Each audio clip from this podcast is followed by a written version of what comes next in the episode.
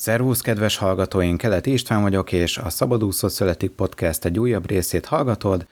és ebben a részben arról fogok röviden beszélni, hogy a családi költségvetés készítés és nyilvántartás az hogyan tud segíteni téged abban, hogy a nyaralásodat és a vállalkozásodat egy picit jobban tervezd, egy picit jobban rálás ezekre a dolgokra, és jobban tudj kalkulálni a jövőre vonatkozóan. A családi költségvetésről és egyáltalán a költségvetés készítésről, előnyeiről, hogyanjáról, hogy hogyan csináld ezt szerintem, illetve én hogyan csinálom,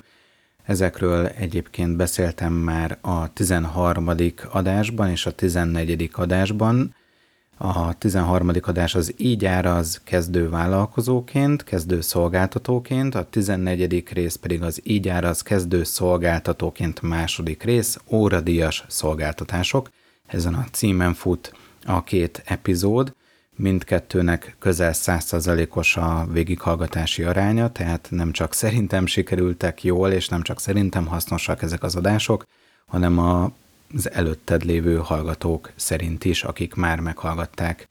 ezeket az adásokat, úgyhogy ha te még nem tekertél ide-vissza, akkor ajánlom a figyelmetbe, tehát a 13-as és 14. adást szerintem érdemes meghallgatni, ha eddig még nem tetted meg. Egy gyors szolgálati közlemény, kérlek, hogy értékeld a podcastet azon a platformon, amelyiken éppen hallgatod, illetve magát az adást is tudod értékelni a Spotify-on, hogyha rákattintasz magára az adásra, és ott van egy kérdés, három válasz lehetőséggel, amelyiket gondolod majd így az adás vége felé, arra kérlek kattintsál rá, és kérlek, hogy iratkozz fel a szabadúszószületik.hu-n a hírlevélre,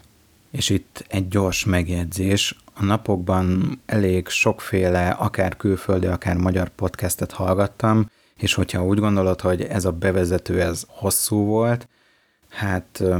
képzeld el, hogy most, hogy hallgattam így többféle podcastet, többféle témában, hát volt olyan adás, ami a teljes adásnak a hossza az 15-6 perc volt, és az első négy perc az konkrétan reklám volt. Konkrétan különböző szolgáltatásokat, applikációkat, mindenféle nyavaját reklámoztak az első négy percben, tehát lényegében majdnem az adásnak a harmada, negyede gyakorlatilag az reklám volt, és hát így fú, kihullott a hajam, mire ezeket végighallgattam. Ráadásul ezeknek a minősége is, meg hogy mit reklámoznak nyilván eléggé hullámzó. Na de vágjunk is bele.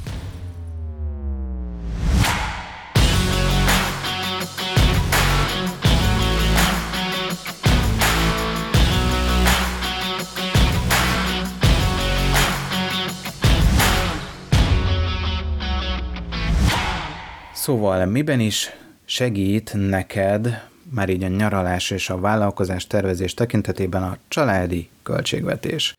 Itt egy fontos pont, hogy a családi költségvetés alatt én egyébként tipikusan azt értem, hogy a családi kiadásaidat vezeted, kategorizálva, de ebbe a, ebbe a nyilvántartásba nyilván belefoglalhatod egy külön fő kategóriaként a vállalkozásodat is. Tehát nyilván van egy családi, nem tudom, élelmiszer kategória, egy autó kategória, hogyha van autód, vagy közlekedés, vannak a számlák kategória, hogy a nem tudom, telefon, a víz, a gáz, a villanyszámla, az internetszámla, stb.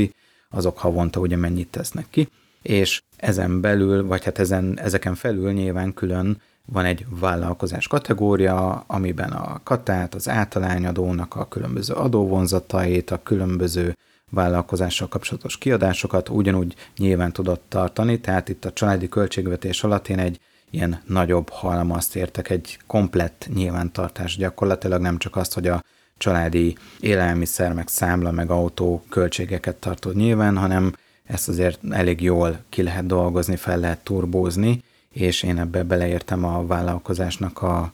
kiadásait is gyakorlatilag, és nyilván a másik oldalt a bevételt is ugyanúgy nyilván tudod tartani, erre szerintem a legjobb, hogyha van egy mobil applikációd, és akkor abba ezt gyönyörűen be tudod írni, akár már rögtön a, ott a boltban, a helyszínen, hogyha te elmész, és nem tudom, eszel egy giroszt, most csak mondtam valamit, akkor ott rögtön be tudod írni, hogy na, én most elköltöttem, nem tudom, 2000 forintot egy giroszra, és akkor nem kell ugye még a blokkokat sem őrizgetni, és akkor hetente egyszer leülni mondjuk, hogy akkor te ezeket a blokkokat így összeszedd, és összeírkáld, és felvezesd ebbe az applikációba az egyes kategóriákba a kiadásokat. No de mi értelme van ennek az egész családi költségvetésnek és kategorizálásnak? Erről beszéltem egyébként a 13-as adásban, tehát ezt tényleg erősen ajánlom, mert ott részletesebben beszélek erről,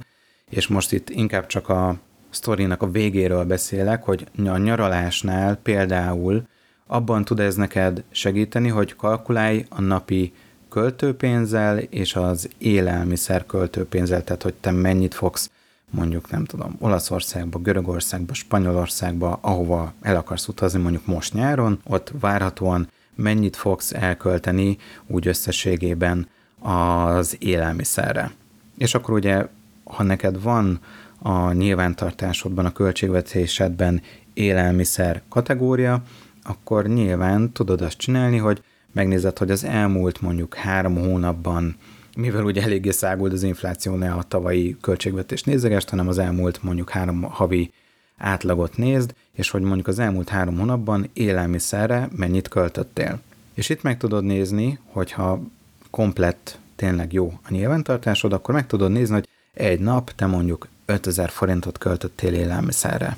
vagy 10 ezer forintot, vagy 15 ezer forintot. Nyilván, hogyha többen vagytok nagy a család, akkor nyilván ez azért várhatóan magasabb lesz, vagy hogyha nem tudom, sokat jársz étterembe, sokat rendelsz, akkor ez is azért lehet egy elég magas szám, de mondjuk azt, hogy mondjuk te napi 5 vagy 10 ezer forintot költesz most minden egyes nap, nyilván átlagosan élelmiszerre.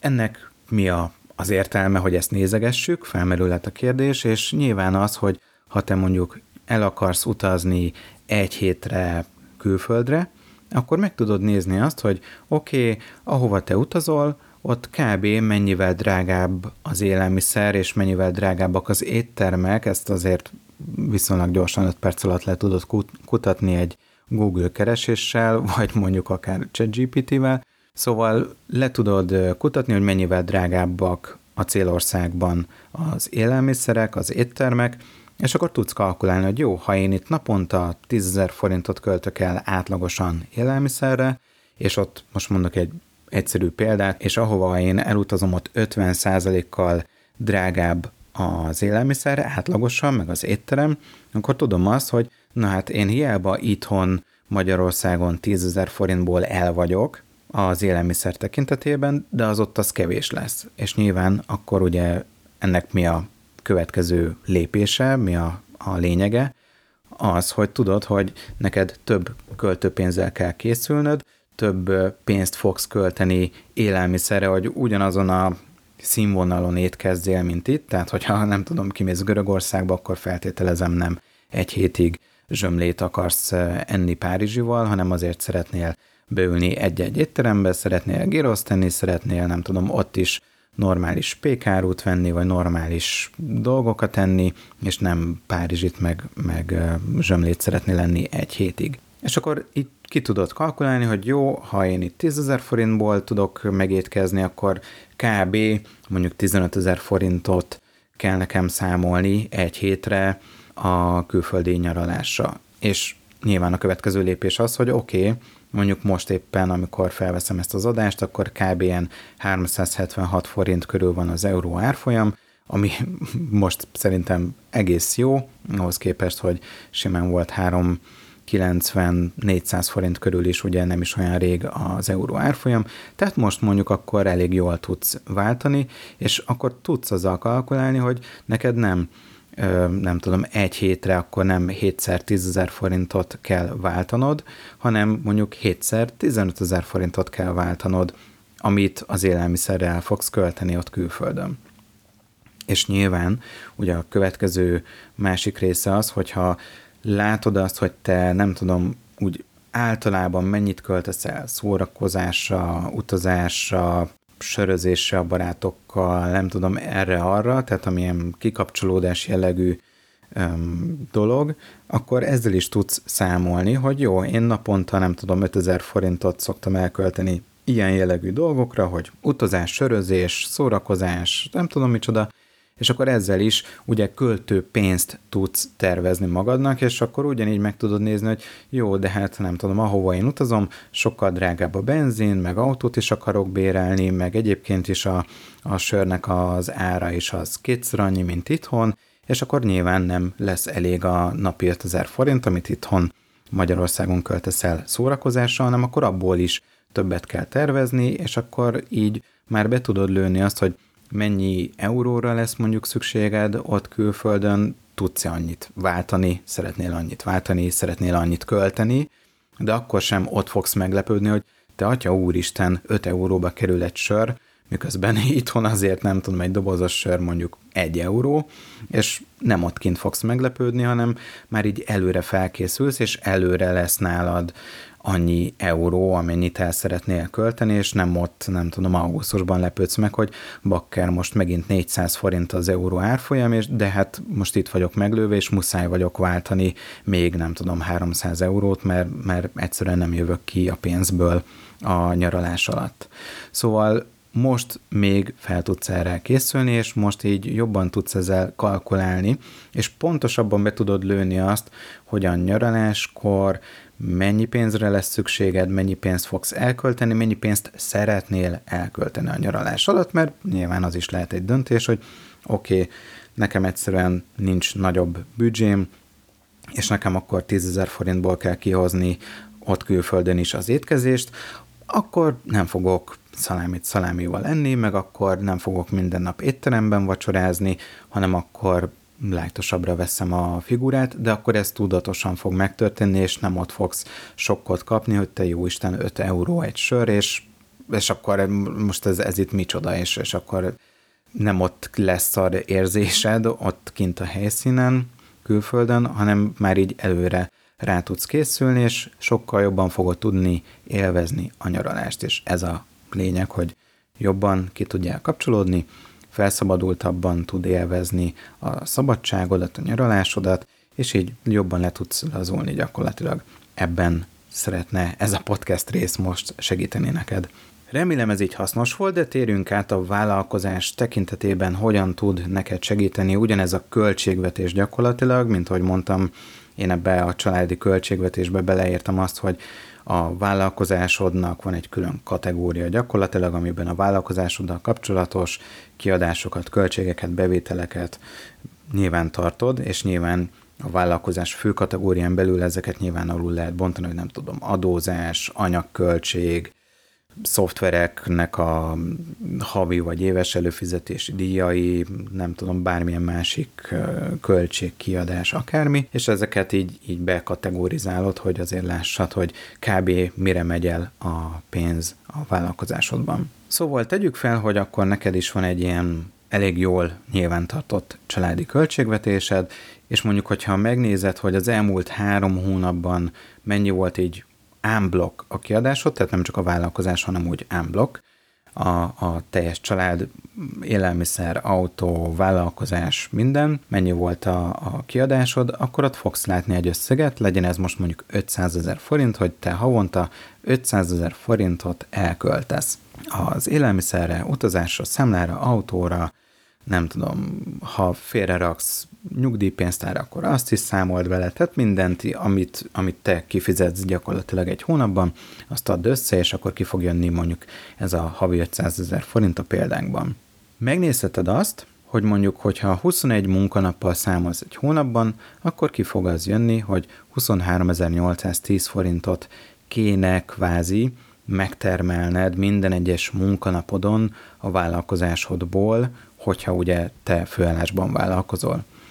Vagy éppen, ha még alkalmazott vagy, de már mondjuk van esetleg mellék, mellékesként egy kis vállalkozásod, amiből már valami pénzt csurdogál, akkor így azért látod azt, hogy oké, okay, hogy, hogy van már vállalkozásom, és így már működik valamennyire a dolog, de úgy egyébként, ha én a vállalkozásomból szeretnék megélni, akkor egyrészt ezt a havi 500 ezer forintot kéne nyilván előteremteni a vállalkozásból, és ez naponta mondjuk akkor azt jelenti, hogy napi 23 ezer forintot kéne termelnem a vállalkozásommal. És ez egyébként az árazásban is tud segíteni, most ebben nem megyek bele mélyebben, hogy hogyan tud ebben segíteni szerintem, ez a napi lebontás, de akkor is, ha csak így, így mindsetben igazából így, így rá tudod állítani az agyadat, hogy nekem naponta kb. 20-23 ezer forintot meg kéne termelnem a vállalkozásommal, és lehet, hogy én örülök, hogy eladtam egy 3000 forintos valamit, egy 3000 forintos szolgáltatást valakinek, és, és jött be pénz, de hát igazából ez akkor még mindig nagyon kevés, és ezzel jó, hogyha tisztában vagyunk, hogy, hogy naponta nekem 23 ezer forintot, 24 ezer forintot kéne kvázi megtermelnem, nyilván heti 5 munkanappal számolva, és nyilván ugye azért alapvetően egy vállalkozás, főleg egy szabadúszónál, aki szolgáltatást nyújt,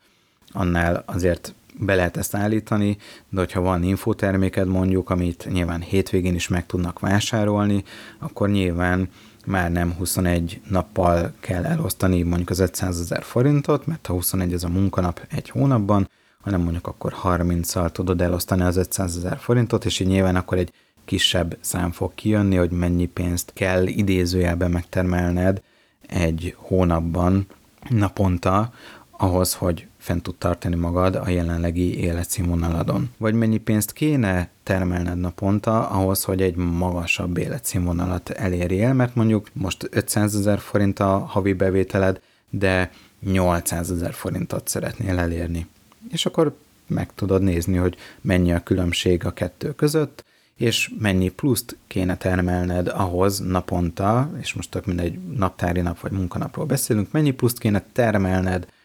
ahhoz, hogy te el tud érni mondjuk a 800 ezer forintos bevételi szintet. Szóval egyáltalán nem biztos, hogy hétvégén is aktívan foglalkozol az értékesítéssel, de akkor is jó így egy picit más szemszögből ránézni a vállalkozásra, a családi költségvetésre, a bevételekre, a vállalkozói bevételeidre, hogy egy picit más perspektíva, és nyilván ez nem az alfája úgy nagyjából semminek, de mégis érdekes nézőpont lehet az, hogy na nekem naponta mondjuk 23 ezer forintot meg kell, vagy meg kéne termelnem a vállalkozásommal ahhoz, hogy legyen félmillió forint havi bevételem, amiből fedezni tudom a kiadásaimat gyakorlatilag. És itt most nyilván bele lehet menni, hogy most ez nettó, bruttó, de hát hogyha mondjuk te havi 500 ezer forintot elköltesz, amiben már mondjuk vállalkozóként a, az adózás is benne van, tehát a vállalkozás kategóriájába én beleszámolom azt, hogy te elutalod mondjuk általányadónál a szocót, meg a TB-t, de akkor is most nyilván ezt ki lehet fejteni, ki lehet dolgozni, hogy akkor most mit mivel számolunk, mit hogyan számolunk, mit mivel kalkulálunk, a lényeg az, elsőként szerintem, hogy ha még nincs, akkor igen hasznos tud lenni, és kezdjél el egy ilyen költségvetést vezetni, felépíteni, tervezni, ebben ugye segít a 13-as és 14-es adás, és tényleg ezek a későbbiekben is más szempontból is hasznosak tudnak lenni, és tudnak adni új nézőpontokat a számodra a pénzügyi tudatosságod és a vállalkozói pénzügyi tudatosságod tekintetében is. Remélem, hogy hasznosnak találtad ezt az adást, találtál benne értékes gondolatokat. Ha még nem tetted, akkor kérlek iratkozz fel erre a csatornára, azon, ahol éppen hallgatsz, iratkozz fel a szabadúszószületik.hu a hírlevélre, ahol egyébként kurzusokat is találsz az árazással kapcsolatban, amik szabadúszókra vannak szabva konkrétan, tehát nem KKV-kra, meg nem tudom, multisárazásról beszélek ezeken a tréningeken, hanem konkrétan szabadúszókra szabott árazás kurzusokról van szó, amiket megtalálsz a weboldalon, és kérlek, hogy értékeld akár ezt az adást, akár a korábbi adásokat, illetve magát a csatornát is. Köszönöm szépen, hogy itt voltál velem, remélem, hogy hasznos volt tényleg ez a rövid kis kitekintő, így a félig meddig így a vállalkozásból és a szabadúszásból, így a nyaralás tekintetében, és találkozzunk a legközelebbi adásban is. Várlak vissza, köszönöm, hogy itt voltál, szia!